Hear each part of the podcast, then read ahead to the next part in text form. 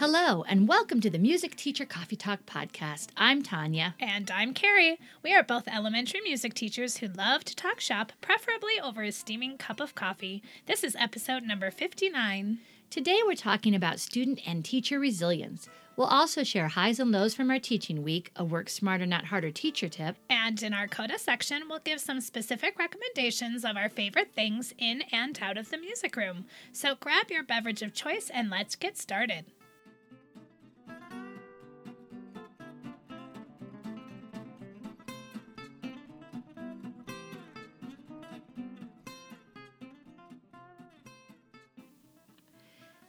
And it is time for us to have a new section that's not going to stay with us called Special Announcements. We just have some for today. We have a bit of business we want to cover. Yeah. All about Music Teacher Coffee Talk related and Oak related and all kinds of things. So, yes.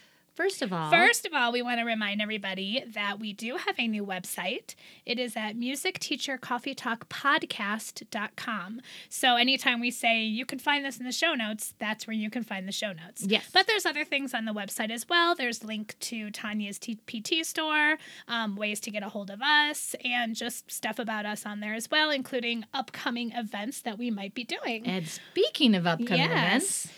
we will both be at the Oak Conference, that's the Organization of American Kodály Educators Conference, in Portland, Oregon, from March 5th to the 8th. Yes. And we're very excited because on Thursday, March 5th, we will be hosting the folk dance session from 9 to 10 p.m. So fun. So this is a really fun part of the conference that kind of kicks it off, and there's other kickoff things, but it involves the students who are in the Oak Choir. A lot of them with their families come to this, and so teachers and students, they get to share this folk dancing time together, and it's a lot of fun. Multi-generational folk dancing. Exactly. And for the teachers who will be there, we will have some notes for you, including, resources where to find these dances. But really the main goal of this event is just to have fun. Have fun. It's a social event. Social dancing, yes. And our final announcement is really more from me. I am excited to announce that I have been invited to be the Level 3 Pedagogy and Folk Song Analysis teacher at the Colorado Kodály Institute this summer. Hooray. And I'm just very excited to make that official announcement. Tanya teaches Level 1, Amy Abbott teaches Level 2, and I will be teaching Level 3 starting this summer. And I'm so excited. And I think it's really cool that Tanya, Amy, and I were all graduates of this program. Yes. And now we're all back teaching. We're all homegrown people. Exactly. So, just big shout out to my future Level 3 students. I'm excited to work with them this summer, and it's going to be really awesome. Yes, and now those dates for the Colorado Kodály Institute, in case you're interested, are July 11th through the 25th this year. And if you're considering coming to Colorado to start your Level 1, and there is a master's degree as well that you can or cannot take, depends on the path you want to take, definitely get on that soon, because those applications are...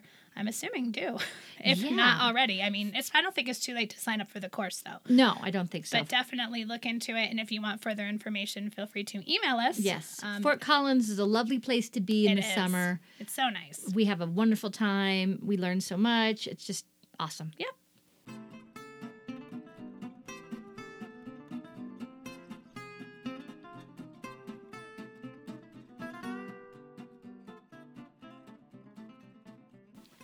So now it's time for us to share some high notes and low notes, things that are going well or not so well in the classroom. And there's always both, but we want to focus on one.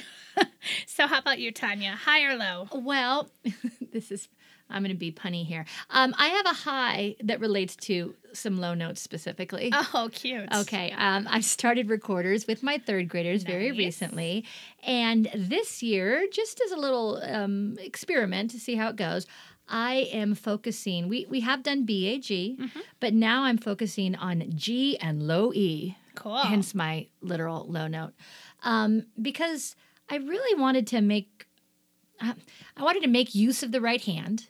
I wanted to avoid that pitfall of one-handed recorder playing that sometimes we see. And I wanted to make sure that kids also were not overblowing. So that's why I'm starting low G and E, and we're playing some Somi songs like Rain, Rain, Go Away, and there's so many others that we can play. Mm-hmm. But my hope was that with that low E, not only are they getting that right hand going, but they're really encouraged to drop that jaw and get that, you know, air warm and soft and not squeaky. Yeah. Now, here's the interesting thing that I've learned in the last couple of years, and I don't know if anyone else has noticed this, but squeaks happen more because of not covering finger holes than overblowing. I agree. And I would say about, 5 years ago, it was not the case. Oh. Why do you think that is? I'll tell you why I think that is.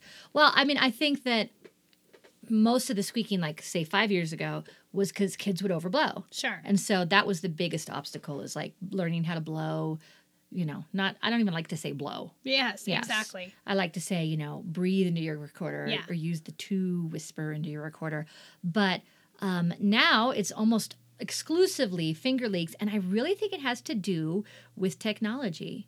Because I was thinking about not only this, but I still use my smartboard. Uh-huh. And if you've seen my Instagram stories lately, I'm still like loving the smartboard, and I was showing some things on the smartboard.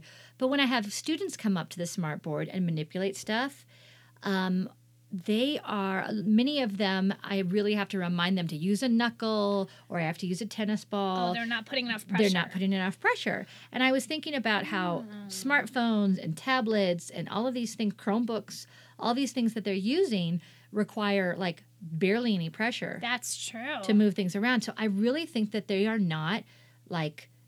They're not used to using pressure from their fingertips like in any part of their lives. That's interesting. Yeah, isn't it? I haven't put that together. I've also noticed a lot of squeaks, and I always remind my students that, after just a couple minutes of playing, you should be able to see that indentation. Yes, I call them finger warts. I call them full moons. Oh, yeah, we call them finger warts. Or Cheerios. And I say, don't worry, your warts will go away, But, so it's cute because then every time we play, they always stop, and then they look at their fingers, and they compare who has, more clear. And I was like, but if it hurts, you're doing it too much, because I get that too, but then they start squeezing so much, they're like, ow, I'm like, well, then no, you don't. Well, and that's what learning something, learning instruments all about is like you do it too much, do it too little, you figure it out. So, going low E, I have several of them who are getting it, and, cool. And it's sounding really good. And now, I feel confident that when we add back B and A, that they're still going to have this nice air pressure and also be able to cover those holes. So, yeah, I almost put it out on Instagram, a little poll to see. Maybe I'll still do that. What people start with. Well, what people start with, and why do you think the pressure on the holes is a thing? I did not really. I don't have any research to back it up. It's just my your own informal, my anecdotal experience. So, what about you? High or low? I'm going to share a general high. I am really blessed at my school because of the way our schedule worked out. I get to see my kids a lot. My primary kids, I see them kinder, first, and second. I see them for a half hour each, but I see them either 3 or 4 times a week. That's so cool. Depending on the week, obviously. And then my older students, 3 through 6, I see them for an hour once or twice a week. So, the math is the same if you work it out. But Tanya and I were talking off mic before this just about kind of kindergarten stuff. And I was just sharing that I've just been really thrilled to see how far I've been able to get with my kindergartners, how much more comfortable they are singing, moving, and just being in the music room in general, and just how their skills and conceptual knowledge is so much deeper than I've seen in years past. And it just all goes back to the amount of times we see our kids, know? I feel like, that's such a battle that we all fight all the time. And I've just been lucky that I didn't have to fight that battle this year. In fact, I have these kids more than I think is normal. And it's having to keep me on my toes when it comes to lesson planning. I'm having to plan a lot more often because I see them more often. Mm-hmm. But it's a lot of repetition in kindergarten, obviously. Right. We're not doing a whole new lesson every time I see them. We're bringing back a lot of things, maybe doing 1 or 2 new things, and then it obviously rotates. But anyways, I've just been really happy, and it's not anything that I'm doing differently. It's just the fact that I'm seeing them more, and just that speaks to the power of, having frequency to advocate for ourselves and really make sure administrators and those people who make those schedules understand. And then if you have the ability to get on that schedule making team, like I always make sure whatever team it is in my building, whether it's the leadership team, or this year it's called the leadership advisory team, is like the schedule making team. I'm always on that schedule making team. Make sure somebody from your specials group or your AMP group, whatever you call yourselves, is on that team, because it's huge. And if you have a voice in that conversation, who knows, you might get to see your kids more. Yes. Which is awesome. It is. I'm just happy. I'm happy in kindergarten right now. Excellent.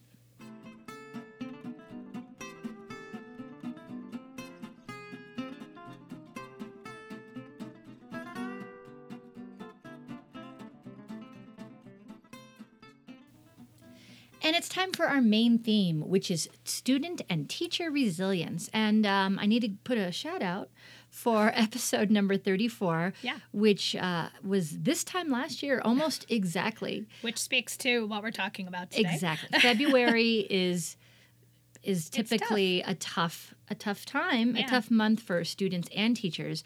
And our episode number 34, which is just simply titled Resilience, is a little bit more focused on teacher resilience. Right. We're going to really talk a lot about student and teacher resilience in the classroom as opposed to out of the classroom. And this really comes from, there's kind of two things I think about this time of year that work against us. Testing. There's a lot of testing this time of year where kids are just sitting and testing, and they get stressed about it. Mm-hmm. And then also weather, depending on where you live. But for many of us, weather is a factor this time of year, seasonal depression is a real thing. But on a simpler level, kids, there's a lot of inside recess. Kids aren't getting as much outdoor time. The days are shorter. Mm-hmm. All of those things lead to kids just needing to do a little bit more moving and grooving. Yes. And what are some things that we can do knowing this to set ourselves up for success? Yeah. So we're not working against it. We understand it's there. We acknowledge it's there. And then what are some things we can do to help our students get through it and help ourselves get through it. So we're just going to touch on a few things that have worked for me, and I know has worked for Carrie, things that are better to do this time. Like maybe you want to do a little bit more of this time of year, just understanding that kids are coming to you with a lot of stress and you're as well stressed. Yeah. Okay, so I wanted to open with some mindfulness. Mm-hmm. I have done mindfulness in the classroom for a while now, but to be honest, this past year, I have not done nearly as much mindfulness. It has not been consistent. Okay. And a lot of that is due to being a traveling teacher now and having such huge classes that I've noticed with the more kids I have in the room, the more time it takes to do all of our activities, and therefore I'm kind of freaking out about I don't have the time.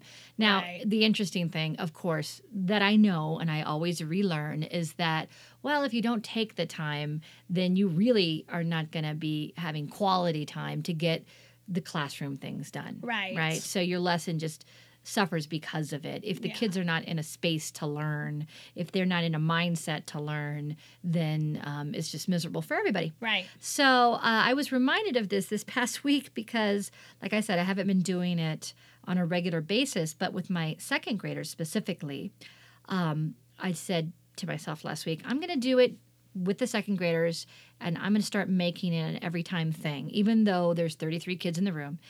And I fully anticipated that when we did our mindful minutes at the very beginning of class, and it's only 2 or 3 minutes, that I was going to have a lot of pushback, that I was going to have several students who were going to still distract us and that were going to fight me on it. Be silly. And it's good to know that when you keep doing something like that, that the silliness eventually goes away. Sure. But you have to know that when you first do it, that you're going to get some of that. Yeah. Yeah. And the kids, interestingly enough, the kids who are the most fidgety and the least willing to do it are the kids who most need it. But when I did this with my second graders this past week, I hate to say anything is a panacea because, there's not one magic bullet.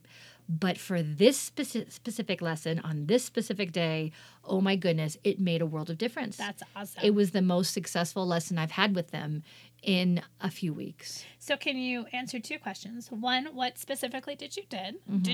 Did you do? I'm curious what you did for those 2 minutes you mentioned. And then how you thought it affected them throughout the whole lesson. Did you refer back to the mindful stuff throughout the lesson, or did it just kind of have an overall calming effect? Okay. So two questions. I'm going to answer it in reverse order. Okay. It had an overall calming effect, and it focused them. Okay. And I did not refer to it again during the whole lesson. And what I did specifically is I call this one Follow the Sound, where they just sit quietly. I give them the option for laying down. You know, that's a choice, and depending on how much room you have. And we focus on our breath for a couple of breaths, but then I use two hand chimes. And I just say, I'm going to play the hand chime. Your job is to follow the sound just with your mind until it is totally gone, and then put a hand on your stomach to show that you think the sound is completely gone now. Oh. So I did that, and I played, I did two different tones, you know, two different times. And what I like about this one is it's a lot more concrete than just having kids focus on their breath. Because when you're saying, here comes a sound, follow it with your mind. I mean, even as an adult, I'm more apt to focus on that. Yes. Because it's a thing that's not happening all the time. I'm breathing all the time, and so it's a little more challenging. That specifically feels so organic, too, because it's music and listening related. So the kids aren't going to go, why are we doing this? Right. You know, because, I mean, it's music. Mm-hmm. Can I ask another very specific question? Yeah. So I know you do the whole greeting your kids at the door, and then they typically come in, and you've been having some sort of video, either something for them to watch or a video of you leading them through a song. Did you still do that piece? I did. And so then after they did, like, their opening activities and songs, then you moved into the mindfulness piece. Yes. Okay. So how it worked is I have been recording myself very,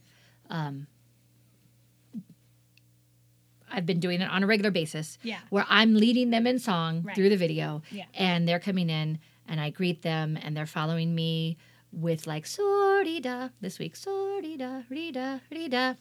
And then they sit down, and I did some echoing on some solfege real quick, maybe like 3 different melodic patterns. And then I said, now we're going to do some mindful minutes, and this is what it looks like. And then we went right into it. Yeah. So all of this happened within the first 5 to 7 minutes. It's a little longer because I have so many students coming in that I have to meet and greet. Yeah. Yeah. And this is one of the reasons why I got away from the mindfulness, is that making the decision to meet and greet every student as they come in the door. Plus, I want to start with singing. Plus, I want to make sure we've, you know, oh, this is the high focus time, so we want to make sure we get some literacy things going. Like, you can't start with all the things. You have to make a choice. You have to make a choice, and that's kind of why I got away from it. Yeah. But especially for this particular grade, I'm in until the end of the school year. We're going to be doing it just like this. Yeah. So do you think you'll be incorporating it more into other grades as well? Definitely. Just because you've had that reminder of how effective it is? I will. I will tell you, I have not done it with my other schools, 6th graders and 7th graders and 8th graders, middle school kids. Yeah, I'd be curious how that goes. Yeah, I'm a tad nervous, but then again, with them, with anything, you just got to jump in with both feet. Right. And I always feel like with my older kids, anytime I get it in my head, they're going to hate something, and I do it anyways. They end up loving it. And the things that I think they're going to love, they don't love. So and it depends on the day. Some days they like something, and the next day they don't. So it's like, whatever. Exactly. I'm doing this because I know it's good for them, not because of how I think they're going to react. But exactly. Let us know how it goes. I will totally let you know. Okay. Well, something I want to speak to that's kind of related to mindfulness that I find myself really being cognizant of this time of year is the restorative practices piece. Yes. Again, just establishing that warm, welcoming tone in the music room. And then if something does go awry, that you take the time to do like a community circle piece. Yes. I do more of that at the beginning of the year, like get to know you kind of activities. Mm-hmm. But this is the time of year that I find myself doing more restorative circles, in that there's something that's just not going well, and it could be something that's music related or not. So for example, we had a 6th grade class who had a sub, and then they came to music, and they were all wackadoodle, because this class in particular has a lot of highly impacted kiddos, and they just had a really rough class, and throughout the whole class, they kept saying things like, adults never listen to us, and we never feel like we're heard. And so my student teacher actually was the one working with him and said, you know what, next time I'm going to make sure that I give some time for you guys to be able to share some things that are on your mind. So he kept teaching music that day, even though it was a little wonky, and then the next day they came in, he had a circle planned with them, and I got to sit and be a part of it. And we also invited, we have a restorative practices coordinator in our school. We invited her in, but my student teacher led the circle, which was really cool to see. What a good experience for him. Yeah, I was really loving that he got to do that. And it was really powerful, some of the things the kids were saying. Some kids who I've now had multiple years were saying things that I've never heard them speak to before. And I think part of that is they're comfortable with him as a male role model for them, but then also just really feeling like they had the ability to speak to it. So anyways, just kind of keeping those things in mind too. If you are a school, then you've had some restorative practices training, or even if you haven't, if you want to try to implement things, this is a good time of year to just kind of make sure your students feel like they have a voice, and that this your classroom community, they're a part of that community. Exactly. They're a big part of that community. And this time of year, like we were saying, can be challenging, and it's a good time to remember that you might have to let go of what you had planned out, because I had this experience just the other day when I was looking at my longer range plans, and I was like, oh, but we're supposed to be on this, and I just want to charge ahead. Right. I just want to put my head down and go, no, we're doing this thing. But taking time to do a community circle, to do, you know, some kind of activity where we remind students that, you know, we value you, I like you, I value you, you're part of this community, I want to hear you. I mean, if you don't take the time to do that, they're just going to be fighting you on the learning, right? Exactly. Well, and I also just want to give one shout out before we talk about more specific things, just about consistency, and just saying that while we're saying, yes, take the time and do all of these things, but still classroom expectations need to remain as consistent as possible. Of course. And that kids are going to feel more at ease the more consistent things are. They might not be able to verbalize that. And in a way, they might fight against you on that. But I do find that on those days where the schedule's different, or they've had a sub, or they've had inside recess, when they come in, sometimes I just give a little shout out to, hey, I know today's been a tough day for you. I can tell you guys are coming in with a little bit of anxiety, but just remember, I'm still me. This is still the music room. Expectations are the same. We're going to have fun and enjoy music together. And then I can see that a lot of them, just me saying that and reminding them, kind of puts them at ease. Exactly. And then now here we go. Now we're making music. Right. So just trying to keep as many things consistent, but also being flexible in the moment of what the kids need.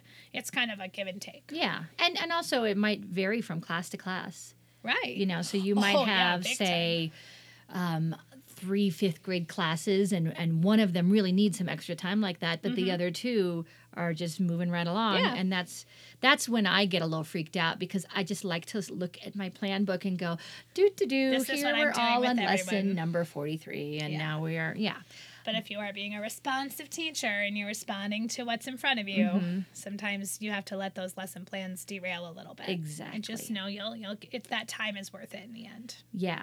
Well, to segue into more specific things, as we were saying, now is a time to include making sure kids feel a part of the community, but also to include more community-building music-specific activities. So we were going to give some talking to about folk dancing and stations and centers, and maybe independent projects, and songs and books. Yeah. So well, those are the big categories. Those are my big categories. So we can speak to a couple of those more specifically. So folk dancing and movement activities. Yes. I mean, obviously, just because they need to move, and it's winter and they're moving less, but also, like you said, because it builds that sense of community, and it's fun. I mean, kids really enjoy these things. I do a lot more folk dancing during testing season. Yeah. And testing for in our district happens, and I think across the state happens, right after spring break. Yeah. Which I think is just, I don't know. I wish it was before. It used to be before. I think they're trying to give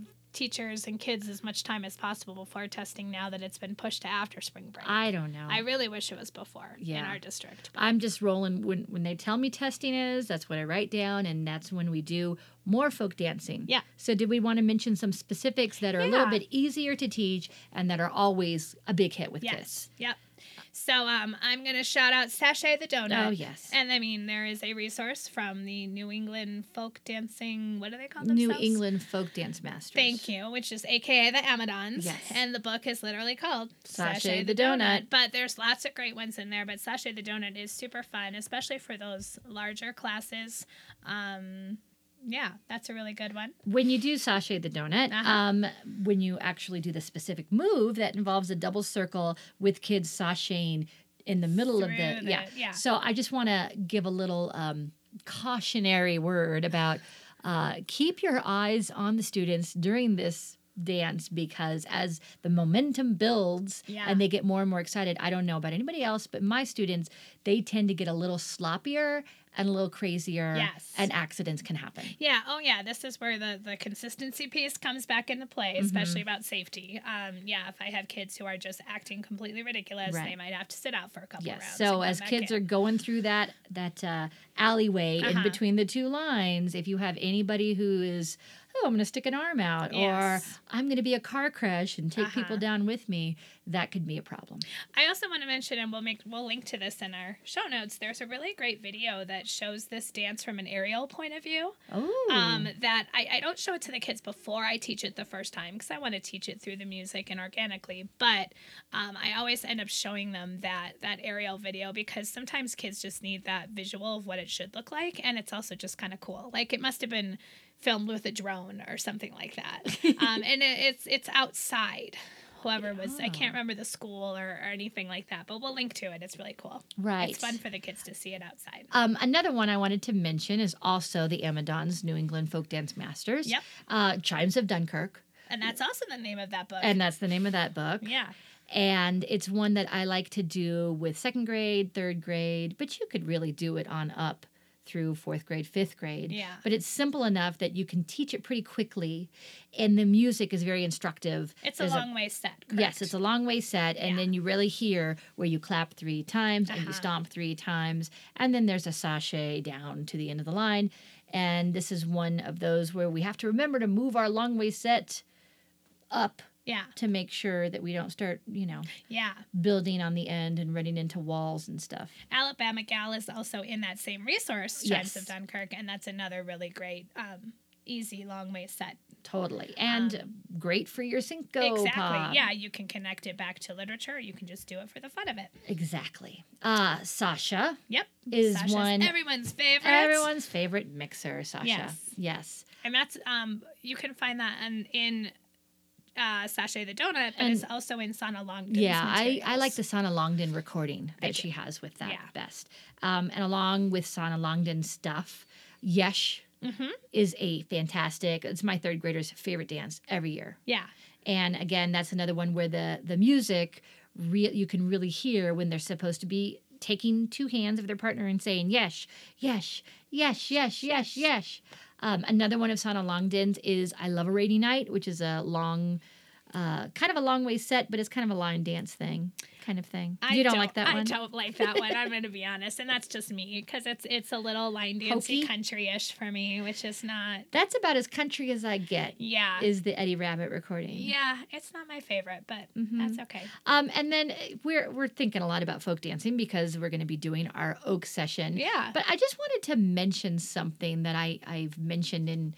workshops I've done, but something that I really value about when I teach folk dance is that I think it's much more powerful to teach the students a couple steps and then let them hear the music before you teach the whole thing.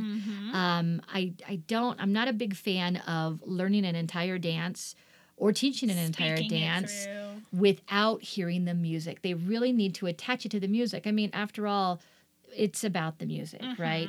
The movement is wonderful, and we're doing form, and we're showing all the phrasing through this, but we need to hear the music before we learn all the steps. Yeah. Right. You have to kind of hear what the tempo is going to be, hear what some of those themes are. And there are times when I just say, hey, we're going to learn this dance.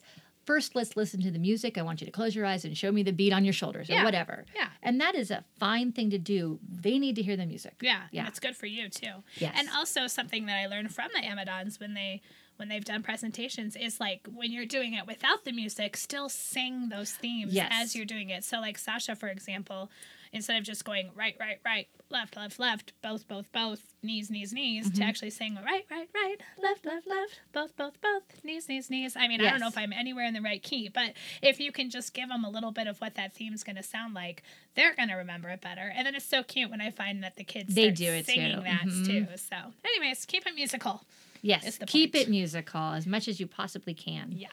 All right, so another thing we can do when things are a little bit, you know, blah, is I love to pull in stations and centers. I mean, this is something that I know both of us do throughout the, you know, the school year. Mm-hmm. But this time of year, I mean, it just allows students to move around the room. It allows them to work in small groups. It allows them to talk, because that's a big part of it, too, if they've been testing. It allows you to work one-on-one with some students. Totally. It allows you to differentiate for some kids. Yep. Or it allows your voice to take a break. Yeah. I mean, if you have been doing stations and centers all year and you're doing stations and centers that they pretty well know how to do because you've either done it whole group or, you know, it's like a manipulative that you've already introduced to them, it kind of runs itself if you have already been successful with those things. Yeah. And then you can kind of step back and just, you can either anchor yourself at a station if you want to assess or work with small groups, or there's times where I am just floating around the room. Right. And I have done assessments. Stations doing that, the testing station area. But this year I have not done that because of my large classes. Right. And another thing I wanted to mention that if you have large classes, like I have 32, 33, 34 kids in a class, you'll notice that if you break them into 5 groups, say, because I usually have 5 stations going on, you have like 7 kids. Exactly. And that's too many. Yeah. So what I have been doing is I've been doubling the stations. That's so smart. Right? So if I have a listening station, for example, which I'm always a big fan of, I will have 2 boom boxes set up with headphones coming out of them so that I don't have 7 kids gathered around one boom box. I have like 3 here and 4 there. Yeah. Or if I have a smartboard activity, I'll have like some of them go to the smartboard, and then I'll have a laptop. I just get a snag a laptop from someone else that the other part of that group is going. So it's, essentially, I'm not having 5 groups. I'm having like 10. Yeah. But, you know, that sounds overwhelming. It's really not. It's just a matter of just having more materials. And that's a great time to include student choice, too, because I might have a station where there's 2 different games, and they both involve rhythm activities. Right. Like, you could have them do a matching activity or fiddlesticks. And I say you get to choose which one you want to play when you're at that station. And another thing, I want to give a shout-out to Aileen Miracle, because she's talked about this, and this is something I've been doing as well, is doing choice stations where you set up the stations, but they don't necessarily have to rotate in a particular order or at a certain time point. It's more like go to what you want to go to, do what you want to do, clean up when you want to clean up, and go to another one if you want to go to another one. Oh, so they're not timed either? No. Oh, yeah. Interesting. Now, I've done this, you know, different ways. I've done it like literally just free for all, and some kids do say you have to go to X station? No, but that's what I'm saying. Sometimes, no. I mean, or sometimes there's a certain station where they have to go to at least once throughout the time that they're there. So you can do it right away, or you can do it. So like I did this with 6th grade, and there was a guitar practice station, and we literally put an iPad with a timer and said, when you get to that station, set the timer for 5 minutes and practice for 5 minutes, and then you can go to any other station. And I was just kind of observing and checking off that kids were going to that station at some point. And about halfway through, I said, oh, these are the kids who still need to go to that guitar station. Oh. And my classes are small enough. Again, I'm lucky that I can do that. So there's different ways you can set that up. That's a great idea with the timer, Make one, like a worksheet or some sort of assessment. Just say, make sure at some point you go to that, because that's something you're turning in for a grade or whatever. So, again, just allowing for that student choice is really powerful. And I have not done that. I wanted to do that, but this year with the big classes is not the time. Yeah. Because it's just a lot of it's a management piece. And this, I will honestly say, I've only done this with 5th grade and 6th grade. Okay. It's kind of something that they have to earn. Well, and it seems like it would be more suitable for 2nd grade on up, like a little bit older. Yeah. I have not done it with, I think I did it once with 4th last year, kind of towards the end of the year. Okay. But like I know this year my 4th graders probably couldn't handle it. So I just need to know for myself which kids can do it. And then it's kind of like, as they get older, it gives them more agency and more choice.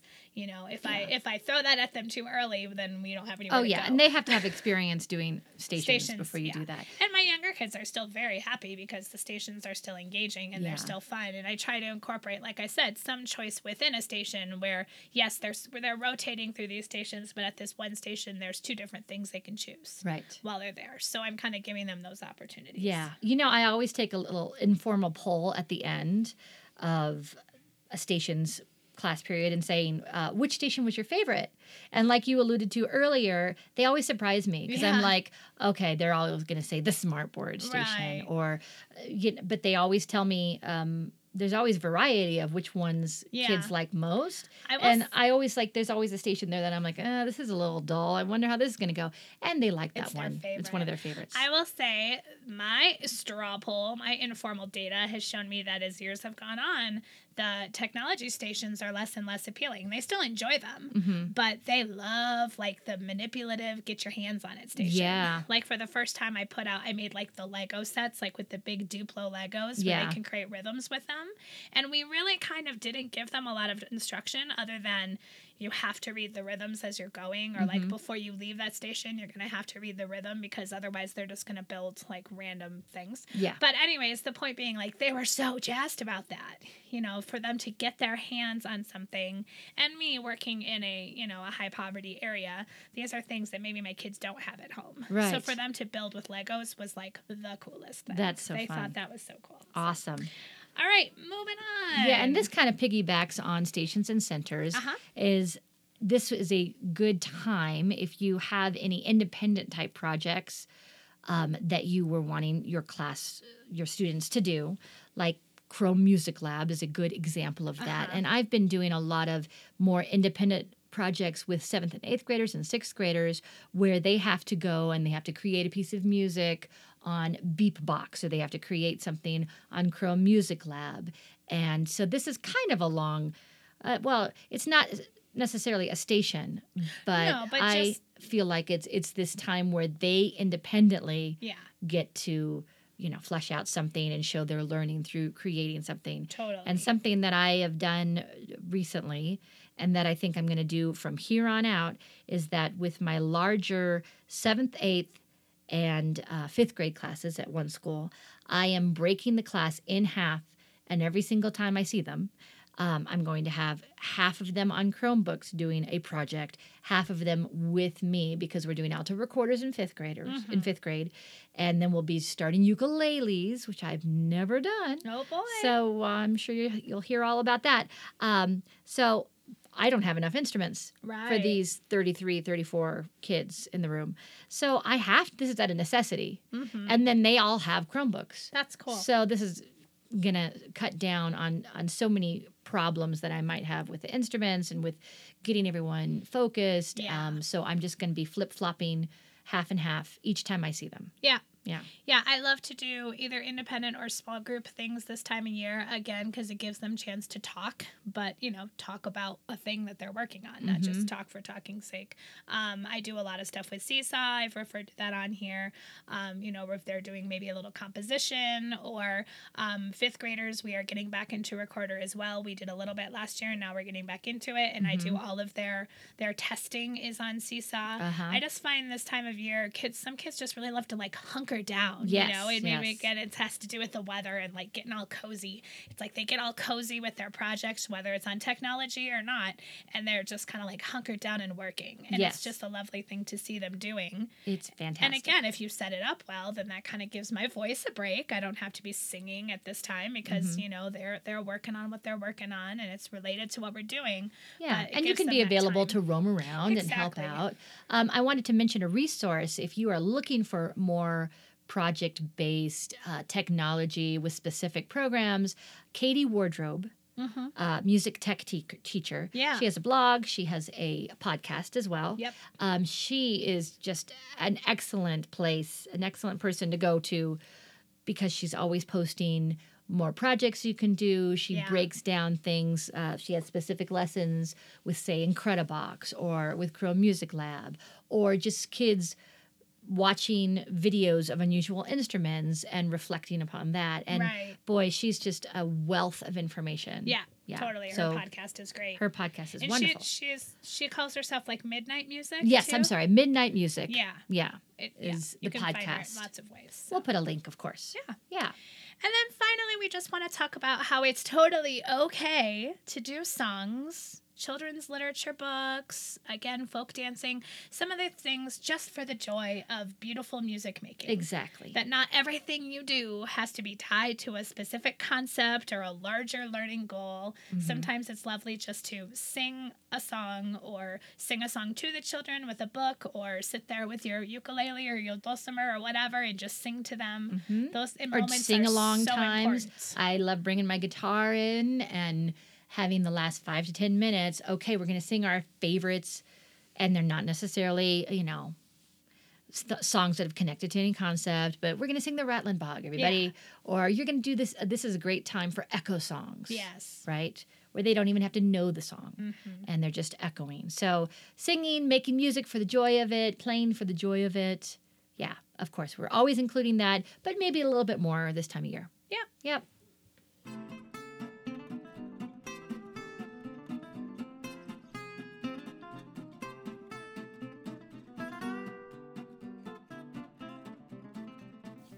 And it is time for our Work Smarter, Not Harder teacher tip. And Carrie, you've got an excellent thing. I don't know if it's excellent, but I've got a thing. So one thing that I strive to do when I'm sending home any sort of papers, letters, whatever, is have one consistent formatting thing that I keep consistent with every single thing that I send home. And specifically what it is, and it's so old school because that's where I'm at right now with my life. Anything that I do a document on Microsoft Word, I go into that fancy page border where you can add a border that's like art, and there's one that's like music, like eighth notes. Oh, okay. Do you know what I'm talking about? So you're talking about formatting, so they say, oh, I see the little border. This is from music. The music room. Yes. I know it seems like such a small thing, but I think, you know, when as a parent, I see it when my daughter comes home with her Friday folder of papers. Holy cow, there's so much in there. And so I always make sure everything I send home, whether it's about a performance, choir, buying recorders, anything, every grade, and I start at the youngest grade and do it all the way through, I always do that cheesy little border. Yeah. So whether you're doing something as simple as that on Microsoft Word or if you're using a fancier program, I know a lot of people are using Canva these days. It's like a fancier thing that I just have not gotten into. It takes time. But it was funny, and I thought of it because I was sending home a letter with my students this last week, and my student teacher was helping me prepare it, and I was like, so now let's go ahead and go into page border and add that border, and he was like, had no idea what I was talking about because of course he's much younger, and to me, like, that was the way to make things fancy back in the day. Her clip art, but it's still there in Microsoft Word. If you do things on Microsoft Word, it's not on Google Docs, unfortunately, but it's in Microsoft Word. And it doesn't matter what it is that you're using, just something that's like your signature thing. Exactly. That everything you send home, it's obvious. This is from the music teacher, so it's different. Make sure you read it. Right.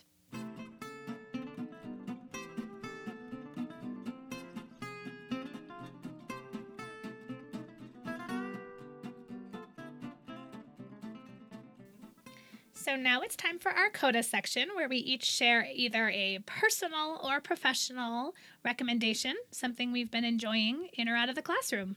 So Tanya is going to go first, I think, as she's frantically typing right now. I just realized I didn't remember, some things about. Okay. I'm going to actually drop two things on you.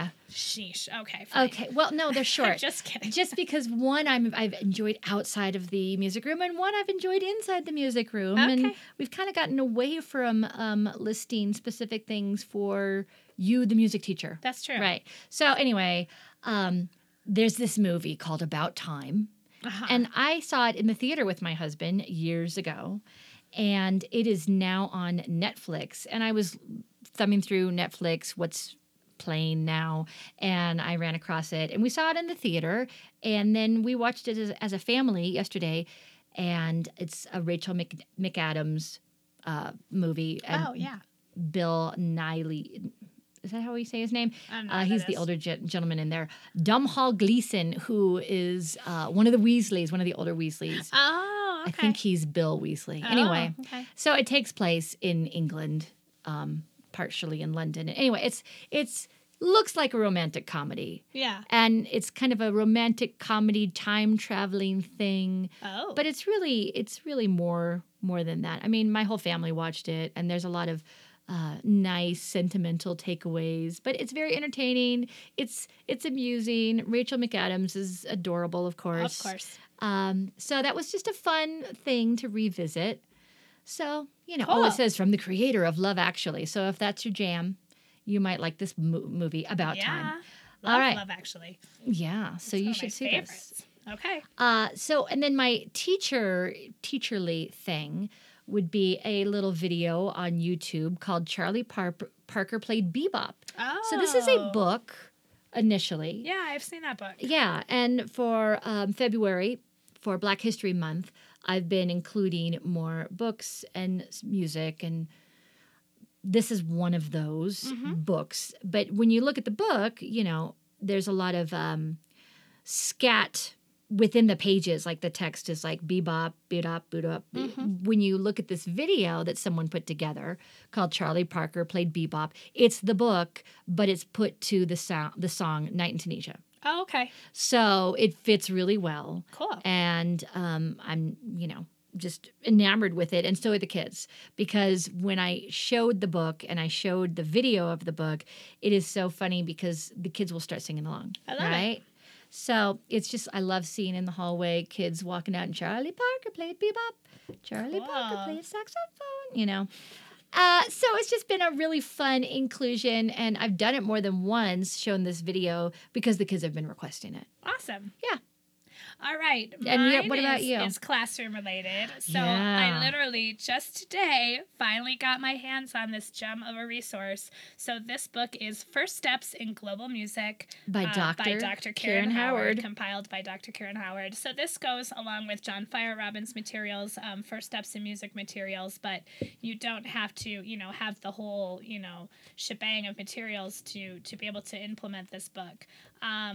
Dr. Howard is a gem when it comes to all of her research. She's very thorough. She's amazing. So, I literally have just thumbed through it a couple of times, but I'm already recommending it because I already know that it's amazing. And, of course, it has links to recordings will help you with pronunciation. Exactly. Yeah. And, there's visual things of instruments in there. She's got it organized by region, and immediately she starts with things from the continent of Africa and talks immediately about how we as educators for many years have been in this habit of calling something an African folk song and how we need to get away from that. And we need to dig in and know where exactly, what country, what region, because each one is unique. So, all of those things that I know. And another Oak plug, if you are going to Oak, Dr. Howard is doing the mini conference on Thursday, and it's an extra ticket, it's an extra cost, but if you are available to go, you don't want to miss it. Yeah. Dr. Howard, and I had not seen her until last year's Oak, and she's fantastic. She's gold. Every word out of her mouth is just, oh my gosh. Yeah. I'm getting chills. I can't wait until the mini conference. I know. Would it be cheesy if I brought my book and asked her to sign it? I was thinking of the same thing. We're going to totally fangirl. I am a total fangirl of Dr. Karen Howard. Yes, we both are. So anyways, in particular, this resource, it's through GIA Publications, but I think you can get it a few other places. It's now at West. It's now, okay, cool. Yeah, because, I saw it at West. Depending on where you get your resources from, you might want variety there. But anyways, it's gold. I'm so excited to dig into this book. Yay.